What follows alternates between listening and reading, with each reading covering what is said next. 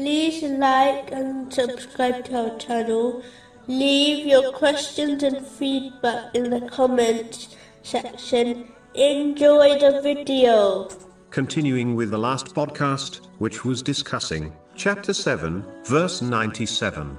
Did the people of the cities feel secure from our punishment coming to them at night while they were asleep?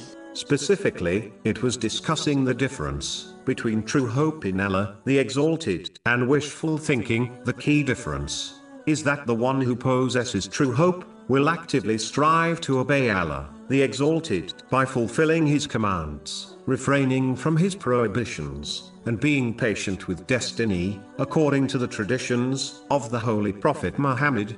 Peace and blessings be upon him, and whenever they slip up, they sincerely repent. Whereas, the wishful thinker will not actively strive in obeying Allah, the Exalted, and instead follow their desires, and still expect Allah, the Exalted, to forgive them. Muslims must therefore learn the key difference, so that they can abandon wishful thinking, and instead adopt true hope in Allah, the Exalted, which always leads to nothing except good and success in both worlds, which has been indicated in a narration found in Sahih Bukhari, number 7405.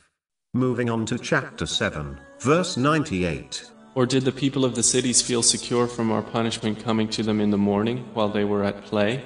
There are many Muslims who dedicate much of their time, effort, and wealth on things which are neither righteous deeds nor sins, meaning they are vain things. Vain things can also include acquiring unnecessary things, such as beautifying one's home beyond one's necessities, even though they might be correct in their claim that they are not committing sins. It is important to understand a fact, namely, time is a precious gift from Allah, the Exalted, which cannot be gained.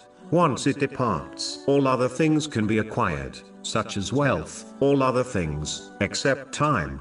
So when one dedicates their time, as well as other blessings, such as wealth, to unnecessary and extra things, meaning vain things, it will only lead to a great regret on Judgment Day. This will occur when they observe the reward given to those who made use of their time and performed righteous deeds.